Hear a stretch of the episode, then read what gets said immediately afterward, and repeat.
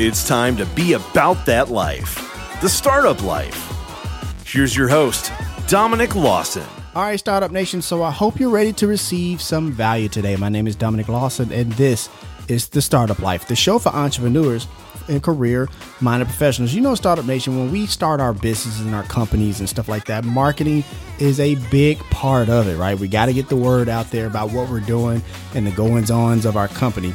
But what if I told you there's a next phase that's happening that that's already kind of started, but it's really about to go into the next realm of marketing. We want to get ahead of that, which is why we have one of the best marketer mar- marketing minds in the world today here on the show. He is the Chief Marketing and Communications Officer and President of Healthcare at MasterCard. And he's also the author of Quantum Marketing Mastering the New Marketing Mindset for Tomorrow's Consumers. He is Raja Rajamannar. Raja, how are you, good sir? Thank you so much for coming on the show. I'm doing very well. Thank you, Dominic. And thank you for having me on your show. And thank you for your very kind words. Oh, Much appreciated. No worries. No worries. Uh, you know, and we have the book Quantum Marketing and Startup Nation. Uh, if you're ready to purchase that book, that book is available now. We have a link there in the show notes for easy access if you listen to the replay on the podcast. Uh, it, it's an amazing book, and I definitely want to uh, dive into it uh, with you, Raja, for sure. Uh, but one of the things I've been asking a lot of people before we kind of get started is that, you know, uh, a lot of things have been happening over the past 12, 13 months with the pandemic and stuff like that. And I'm just, just curious, you know, from a business, from a, a professional or personal standpoint, what's one of the biggest lessons that you've taken from the past 12 to 13 months? So I think the one or two big lessons I would say, number one, uh, is I think life actually could be reprogrammed, work life as well can be reprogrammed very differently. Uh, and I gotcha. think pandemic literally pushed us into that corner to be able to see. Like, for example, when I look at my uh, travels pre-COVID, right. I used to be on the road for almost 230 days to 240 days every single year. Mm-hmm. And in the last one year, I have been on the road for probably less than a week. right. right. And nothing has fallen apart from the point of business results or trying to accomplish what we needed to accomplish. So the question is, why we're we traveling so much? Can we really do things remotely well enough to not lose momentum? So I think that's one huge learning where I think virtual is going to be a big part of work life going forward. Absolutely. The second thing, at a personal level, what I saw is that, you know, I and my wife, both of us have signed up to take some uh, live yoga sessions or training sessions from India. Okay. And uh, uh, doing it on iPad. And what I found is that this is something which is absolutely amazing. Uh, what it does to your state of mind and to your state of your body. And when I was checking around, a massive number of people do not do anything to focus on their health. Mm. And when you see the statistics in the United States of uh, the lack of well-being, particularly, for example, mental health issues that are going up like crazy, I think there is an opportunity for everyone, and particularly, I would say, folks who are in the startup world, they focus single-mindedly on work to the neglect of their health and well-being. So they have to be really focused on that. Right. And this is something which I have been telling my team as well. So that's been a very big eye-opener for me to see uh, what's the state of health and well-being in this country right now. It's not great. For sure. No, that that's definitely something. Uh, you know, me, you know, included. A lot of startup founders, we kind of sacrifice that part. We really shouldn't. I, We say all the time here on the show, you can't take care of the business if you're not taking care of yourself. Uh, so I definitely uh, understand the importance of wellness and stuff like that. Uh, so I want to dive into the book here. Once again, it's a fantastic book. It, has been amazing to kind of go through some of the things that you talk about uh, in the book. Uh, uh, one of those things you talk about often about this fifth paradigm. Uh, in the age of marketing, stuff like that. If you would just kind of talk about the previous four that kind of leads up to that fifth paradigm and what are we experiencing right now when it comes to marketing? Right. See, if you look at marketing as a profession, it was being practiced since antiquity. When archaeologists looked into the ruins of Pompeii 2000 years back, right? Mm-hmm. There were advertisements that they found, and uh, there were actually evidence of using brand logos and marketing spiel so to speak, from Song Dynasty in China, which is about, you know, uh, and all these are like thousands of years old. You're talking about centuries ago. Right. So marketing historically and traditionally was focused on the product. The idea is you have a great product, design it very well, make it absolutely fantastic, price it reasonably, package it well to look good, make it available easily, and people will come and buy. Now, that was product marketing, and that was the first era of marketing. Mm-hmm. The premise of first uh, paradigm is that people are rational beings. They think logically and they make sound decisions for themselves. So therefore, if you give the best product at the right price, available easily with a wonderful packaging, they should buy it.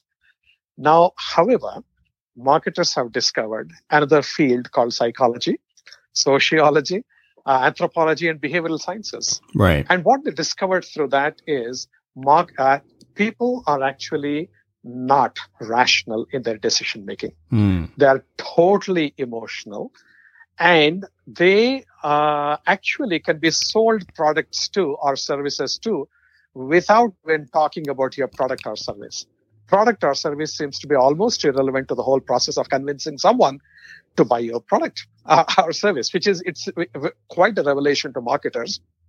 And that was the beginning of marketing 2.0. Uh, or as I would say, the second paradigm of marketing.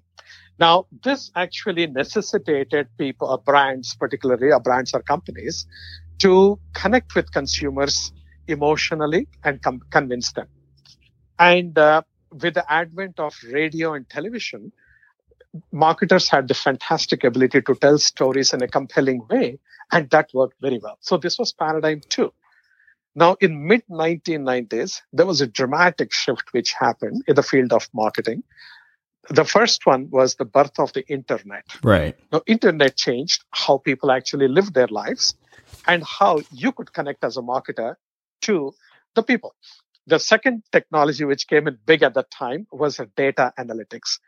So data analytics till that time was in the purview of fields like uh, economy. Economists used to have it, or scientists used to have data. Marketers never cared much about data, but then they discovered data in the third paradigm. Right. So that was the beginning of third paradigm in mid 90s. The fourth paradigm happened in 2007 with two very significant technological revolutions. Number one was the launch of iPhone, and that ushered in a universal uh, you know, prevalence of mobile devices that were connected. So literally, a mobile phone or a smartphone has become an extension of, of the human body uh, with the person all the time, 24 hours a day. So that was one big change. The second one was the birth of social media. Facebook actually scaled big time in 2007.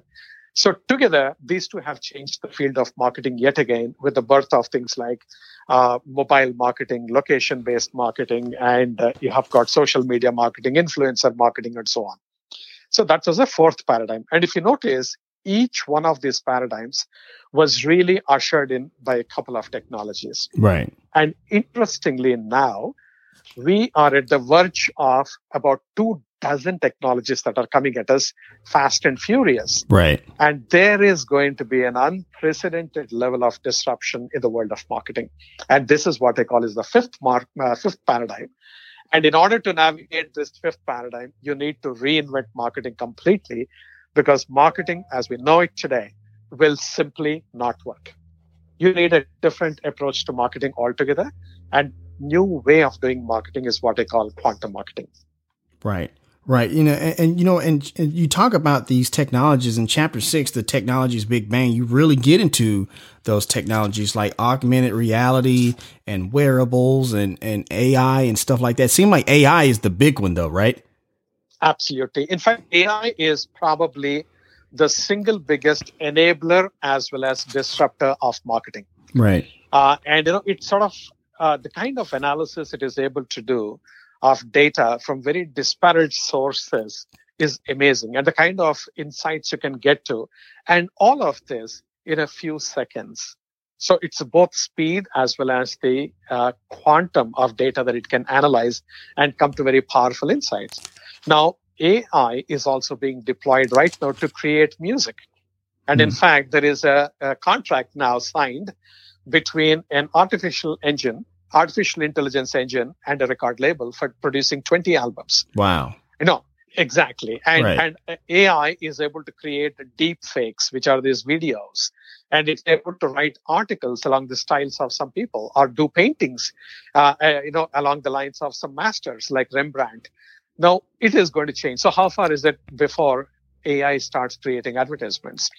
Now, already it is happening for banner advertisements. We at MasterCard are already using it. But the point is that there is going to be a tremendous amount of influence that AI is going to have, eh, have in the field of marketing and how we will have to reinvent marketing. Then you've got augmented reality, virtual reality, wearables, Internet of Things, smart speakers, drone deliveries, you know, 3D printing, 5G communications, autonomous driving vehicles. It's like a, a literally you'll be like oh, Alice in Wonderland in this new brave new world Right. where there is so much of technology that is available at your fingertips, consumers' lives are going to change pretty significantly. For sure. And when consumers' lives change and when businesses change the way they are working, marketers have to change because you have to tap into those new dynamics to be able to succeed and thrive. Gotcha. Well, let me ask you this because you know, even with all the you know the the new the fifth paradigm kind of uh, we're on the precipice and we're we're diving into that and stuff like that. And I'm- a small business owner out there.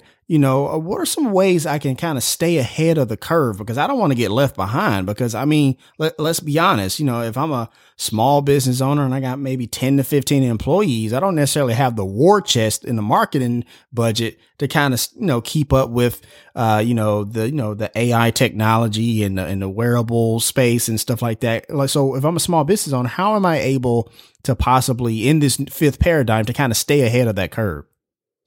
So, firstly, I think it all begins with a little bit of learning. Okay. right? You have to familiarize yourself enough to be able, you don't have to become a subject matter expert on each one of these, Gotcha. but you should at least have a little bit of a working understanding. That's number one. Right. Number two, you absolutely need to understand, on the one hand, uh, if you could identify opportunities leveraging these technologies to get into spaces where large legacy companies can use your services. Mm. No, legacy companies are typically less nimble and they have got legacy systems. And that's an opportunity for startups to say, okay, these are some, you know, there are these giant companies with massive infrastructure and deep pockets. Can we actually create something that can, you know, empower them and help them and the process scale my own business? So that's one kind of a, uh, looking for opportunity from an application point of view. The third one is if they are actually taking a large company head on and competing against them, the beauty is this level of technology and data analytics that are happening now completely levels the playing field so that if your your size doesn't matter anymore because these technologies now do not require massive investments. You can pay as you go because there are so many cloud based services even for things like ai and so on that it doesn't cost a lot to play with these technologies. And you can actually operate with, a, with the same enablement like that of a very large company and compete on equal level.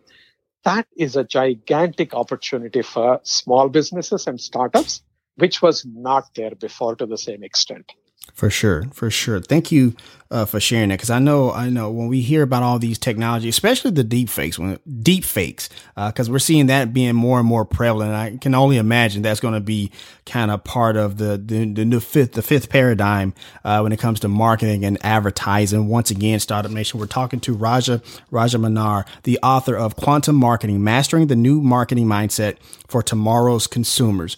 I wanted to ask you this, Raja, because, you know, I, I, thought something that was interesting in chapter nine, all the senses.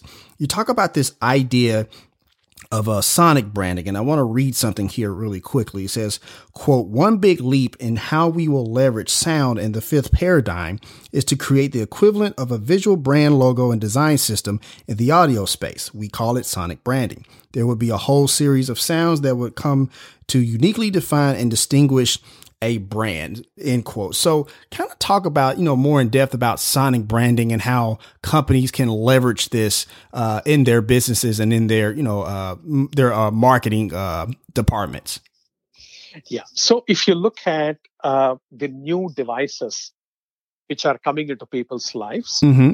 most of them don't have any visual real estate. Gotcha. So, for example, you get smart speakers, like you know, you got Google Home or you got Alexa or Echo from Amazon and so on. Right. These devices, the primary mode of interaction with them is through sound, which is voice. So you say, "Hey Alexa," and then you ask whatever question, and then it answers you. The whole transaction happens through that. Even for example, if you want to purchase something. Now, imagine if you are a company with a brand how will you show your brand in a voice only or a sound only environment unless you have got a brand in the form of a sound? And that's what we call as a sonic brand.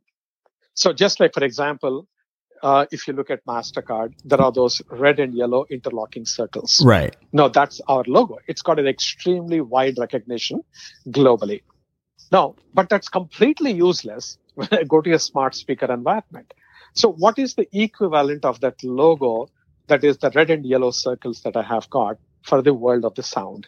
And that's what we have actually worked on for more than two years to be able to come up with a sound or, or a melody which is going to be hopefully over the over a period of time be identified as the sound of mastercard Mm. so it's like a 30 second melody which is pleasant which is memorable which is hummable which is neutral, highly adaptable.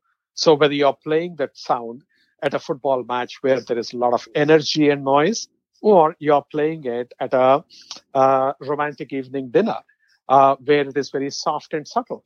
Either of these cases, the logo has to be appropriate. The sound, the melody has to be appropriate. And likewise, it has to transcend cultures. So whether I play this sonic melody in India or in uh, China or in Brazil or in the United States, it should feel native to each one of these places. So getting a, a melody that is as universal as that is not an easy thing. And I had to work with a lot of music, uh, musicians, music composers, musicologists and record labels and so on. And eventually we had come up with these 30 seconds. In fact, people like, for example, uh, what's his name? Uh, Mike Shinoda from Linkin Park. He was one of the co- founders of yes. Linkin Park. Right. He was involved in designing one version of our Sonic brand. So we worked with people of very high stature. Of course. And, and expertise. And then we created that melody. Now, the beauty is that melody is played in all our ads, at our events, and so on. But a subset of that melody, which is 1.3 seconds long, we call it sonic acceptance sound.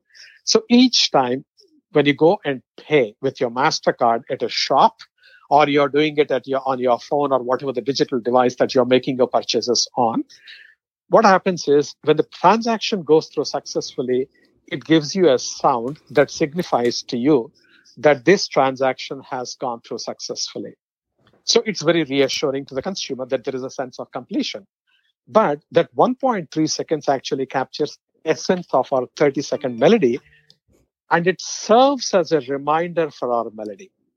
So today, already 58 million points of interaction in the world already are having a MasterCard uh, acceptance sound being played whenever a transaction goes through successfully. And that's a huge level of scaling.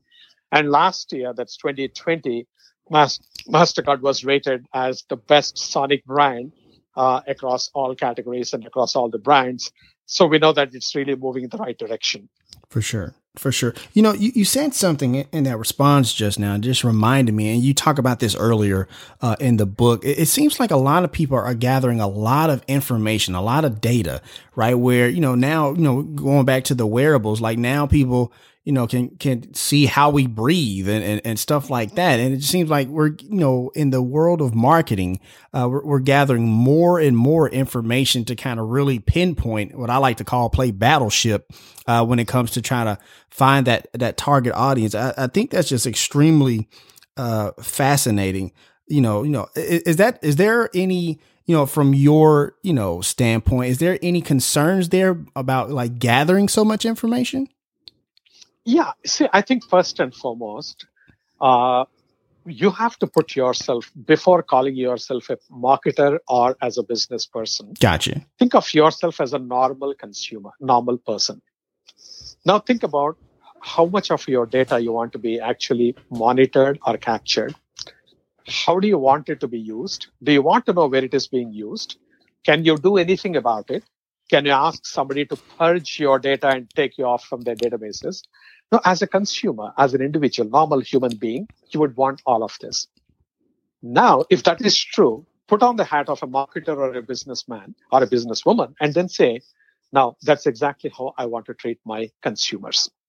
Now, the key thing is this is, uh, you know, uh, extremely important that marketers have to realize that as much of empowerment that they can get from data, insights that they can get uh, uh, from the data, mm-hmm. it also comes with the responsibility of respecting the privacy mm. of people on one hand. Right. And to protect their data, because in this day and age where there are so many data breaches, you don't want to compromise consumers because at the end of the day, you're putting them at risk if you don't, if you cannot protect it adequately. So I think there is going to be a significant change in how data will be captured in future, how everything will be permission based on the one hand. And also there'll be more and more sophistication where you don't need to really capture so much of data to make sense out of something.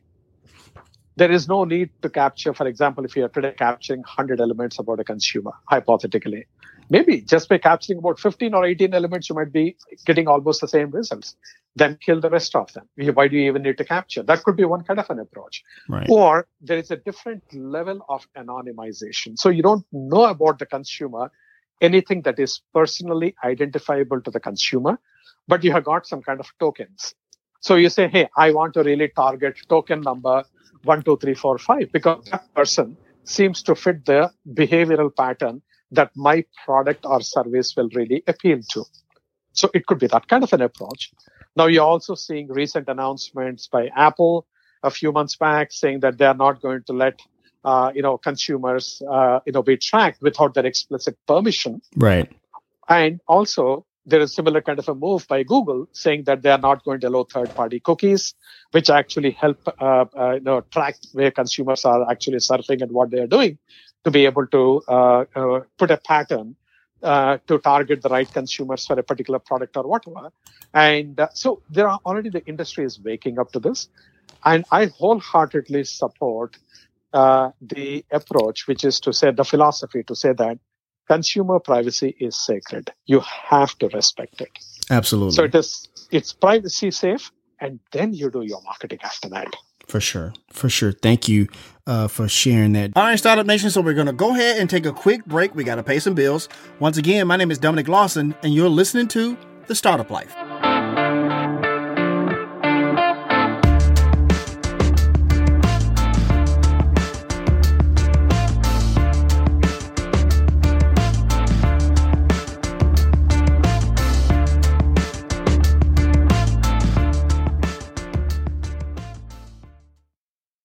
Hey, Startup Nation. I think we can all agree that 2020 was more or less a dumpster fire, right?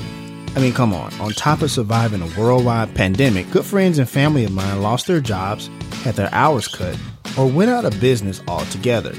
Yet many of these same people are talented creatives, web developers, photographers, graphic designers, SEO specialists, and writers with solid, marketable, in demand skills. So I've turned them onto Hectic. Hectic is an all in one business management software built specifically for freelancers who are just getting started or looking to take their freelance business to the next level.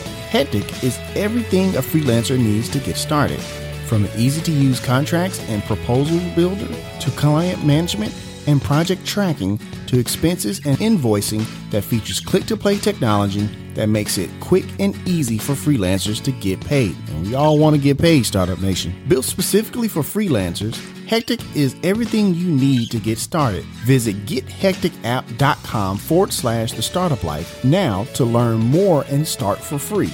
Yep. Adding your first client on the platform will always be free. And if you sign up through gethecticapp.com forward slash the startup life, you'll be supporting me and this podcast because who couldn't use a little support these days, Startup Nation? Visit gethecticapp.com forward slash the startup life to find everything you need to start or grow your freelancing business today and put those in demand skills to good use in the way you've always dreamed of. The link is there in the show notes. All right, Startup Nation, welcome back as we continue our conversation with today's guest here on The Startup Life. And once again, Startup Nation, we're talking to Raja Rajamannar, Chief Marketing and Communication Officer and President of Healthcare at MasterCard, and also author of Quantum Marketing, Mastering the New Marketing Mindset for Tomorrow's Consumers. And again, Startup Nation, that book is available now. Uh, we have a link there in the show notes for easy access if you want to listen, if you want to, uh, if you're listening to the replay on the podcast. So you have a, a chapter here, which I thought was very interesting because it starts off with an interesting uh, stat. Chapter 10, Loyalty Transform, where you talk about a very interesting stat about marriage. And you talk about the four tiers of uh, uh, the uh, continu- continuum of the four manifestations of loyalty. Kind of talk about that a little bit, if you don't mind, Raja. Yeah, absolutely. Happy to. So, if you look at consumers or people in general, there was a report which came out uh, in BBC.com that I read, uh, which literally made me fall off my chair. What it said was amongst people who were in some form of a relationship commitment, basically they're either married or they're living in, an overwhelming majority of 70% of them have admitted to cheating on their partners. Now, I'm not here to make value judgment about it, mm-hmm. but what I'm actually I was thinking was, look, people know that firstly there is an implicit or an explicit commitment either in a marriage or in a living relationship.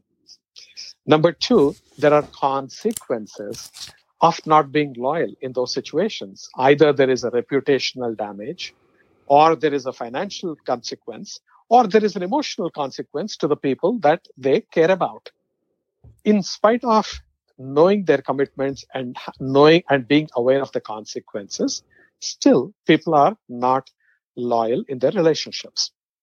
My question is, if people are not loyal in their personal lives, are we as marketers doing the right thing by assuming that they will be loyal to our brands? Right. Bra- brands are commercial. They uh, rank somewhere very low in the hierarchy of an individual's uh, priorities are, are areas of focus. So why would we assume? And we are spending today as an industry hundreds of billions of dollars around the world on loyalty programs.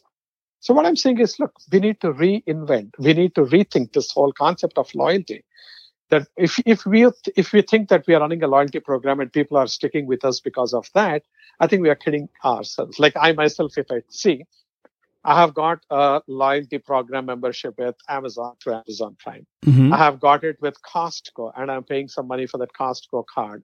Then I have got with Sam's Club. I also have got with Kroger's. So I have got four programs that I am a member of, loyalty programs that I'm a member of simultaneously, right? right? So where is loyalty in this? So the point is, therefore, we should think about what is the new way of approaching how you keep the consumers with you.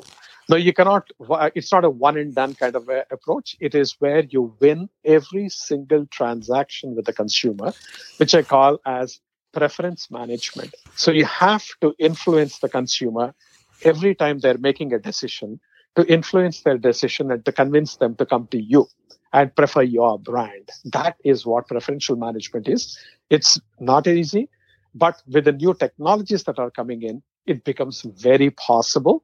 And that's what I actually uh, was talking about, how you approach the entire mindset of loyalty of consumers. Right. And also the other interesting thing is if you look at one way, when we talk of loyalty, the question, if you ask the brands, brands will say, I want my consumers to be loyal to me. But if you ask the consumers, consumers say, you know what, I want the brands to be loyal to me. Right. So when you talk of loyalty, who is supposed to be loyal to whom? Right. So it's a completely different approach, right?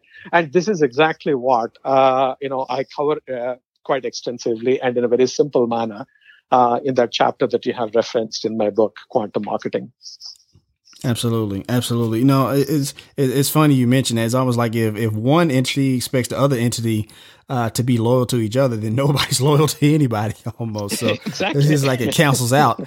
Uh, so no, I, I, I definitely appreciate that. And you said something uh, that was just like interesting. Like I said, the whole like just the uh, expect you know redefining what loyalty uh, looks like, and I, I, think that's fascinating. And, and, Startup Nation, when you purchase the book, one of the things that I love about uh, quantum marketing is that it, it's really written uh, like a, a, textbook, right? You know, it, it, it has a playbook step by step of what, you know, things to look for and things of that nature. And at the end of each chapter, they have like these bullet points that Raja uh, puts in there to kind of summarize uh, those chapters. Just kind of talk about, Raja, if you don't mind, why you wrote the book that way, because I think it's very, uh, very important to have it laid out the way that you have. Yeah, you see, one of the things I find uh, with many marketers, you know, I serve on a voluntary basis mm-hmm. uh, as the president of the World Federation of Advertisers. Now, in that role, uh, I have an opportunity to interact with my peers from across the various other industries and companies. Right. Most of the marketers uh, have been trained uh, classically uh, in the qualitative aspects of marketing. Like, you know, they, if you talk to them about aesthetics, design, uh, intuition, and motivation, and purchase you know, psychology, they're fantastic at those. But when you talk of technologies or talk of data, they get a little out of depth. So what mm-hmm. I wanted to do was, you know, if I am uh, talking to one of my close friends and trying to talk to that person, not talk down to the person, but talk to the person and say, hey, you know what? Let me share with you what I know.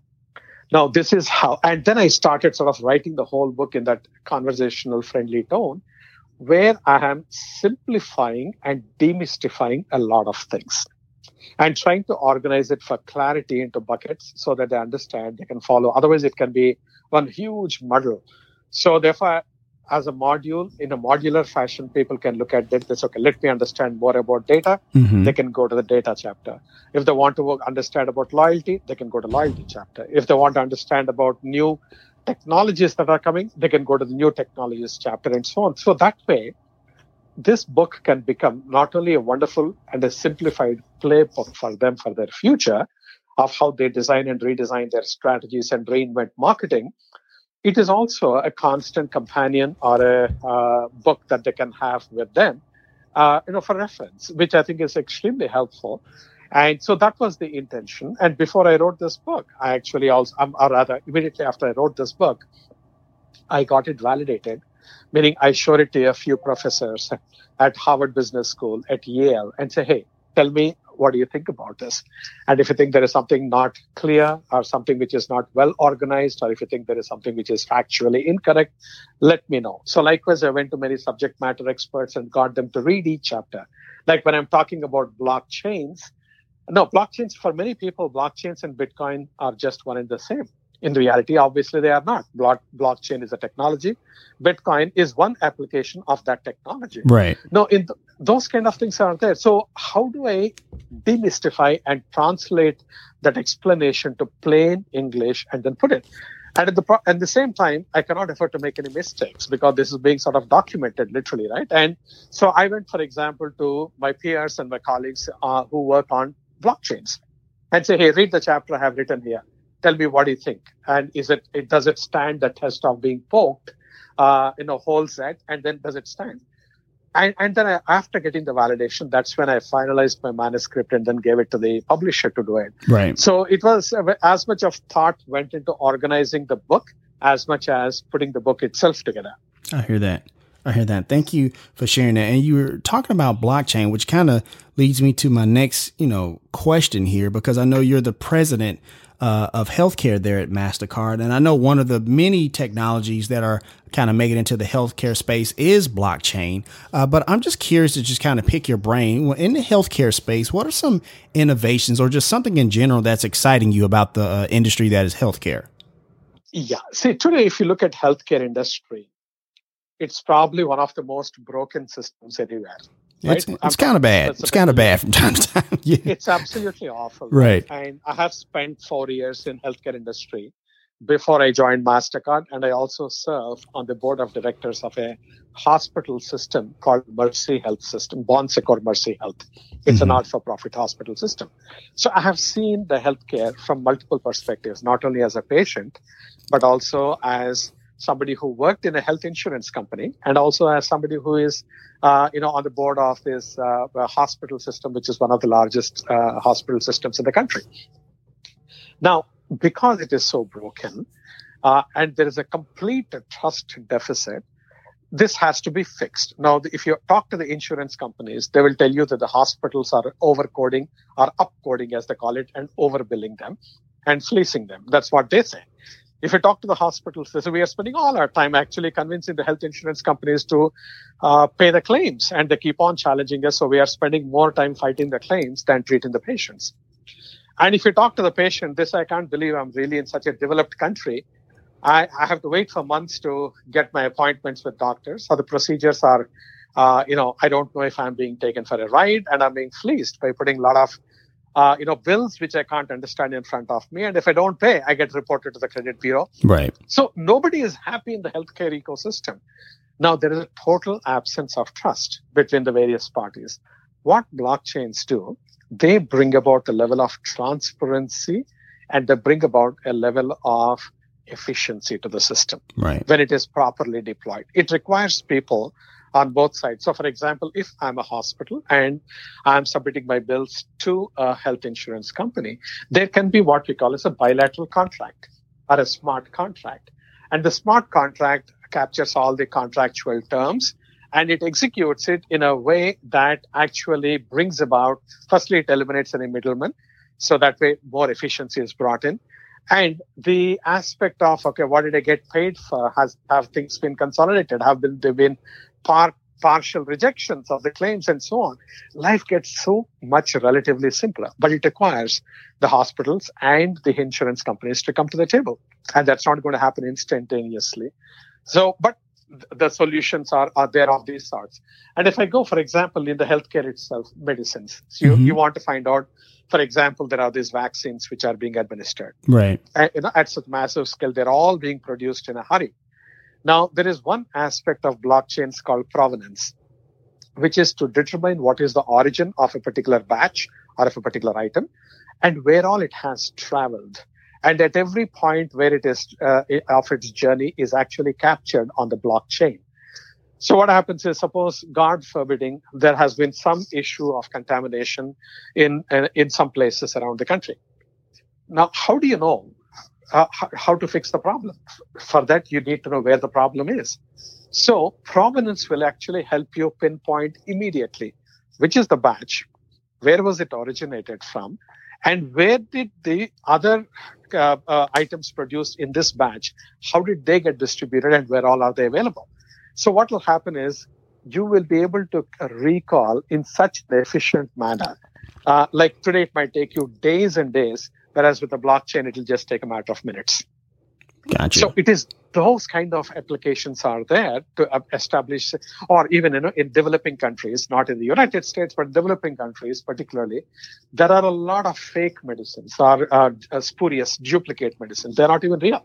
Right. So somebody uh, takes a bottle and says, "This is actually the vaccine." how do you know it is the real vaccine or not? Right? Again, provenance really helps track the original product and its journey. So by one click, you can say, okay, this is original or this is not original.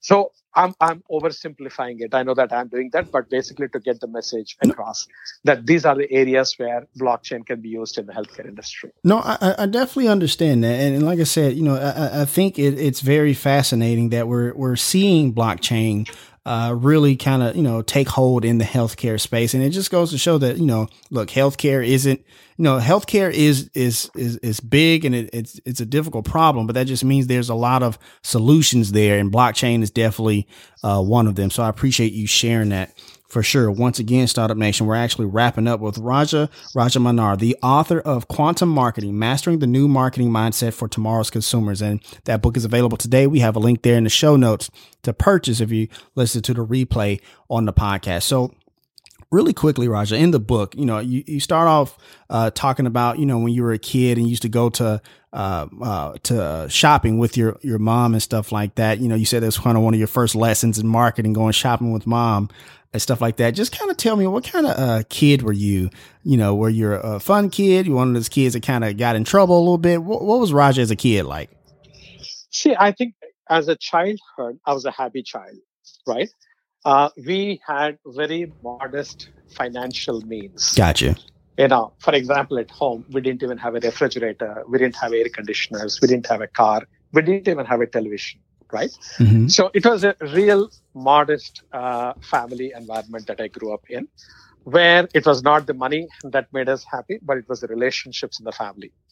And you know, and uh, like you know, my mom was my teacher literally, uh, and uh, so the the way you know we uh, in those days were coached or trained by my mom, uh, particularly and secondly my by my, my by my dad, is to say that look, you have to study you have to work very hard. You have to be honest. You should not lie. You should not do bad things, etc., etc.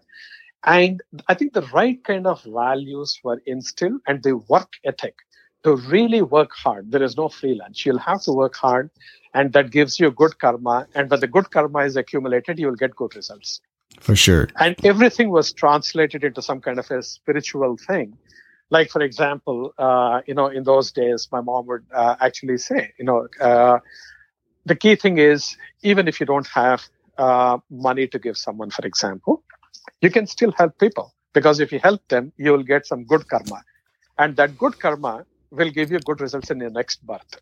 So you know, for sure. who knew where the next birth is? But then as a kid you're very impressionable. And I think they did a brilliant job, both my parents, uh, to all the four of us siblings, to instill the right values. Uh, and said that you have to really, you know, uh, uh do this. So, and that's something which has foundationally stood with me for my whole life till now. And uh, I feel very grateful to them. Both of them, uh, they have passed several years back. And but you know i think uh, what they have given me as and my siblings the gifts that i have given their values essentially. It's not financial gifts or uh, anything of that sort but very grateful because they have given us what is most important.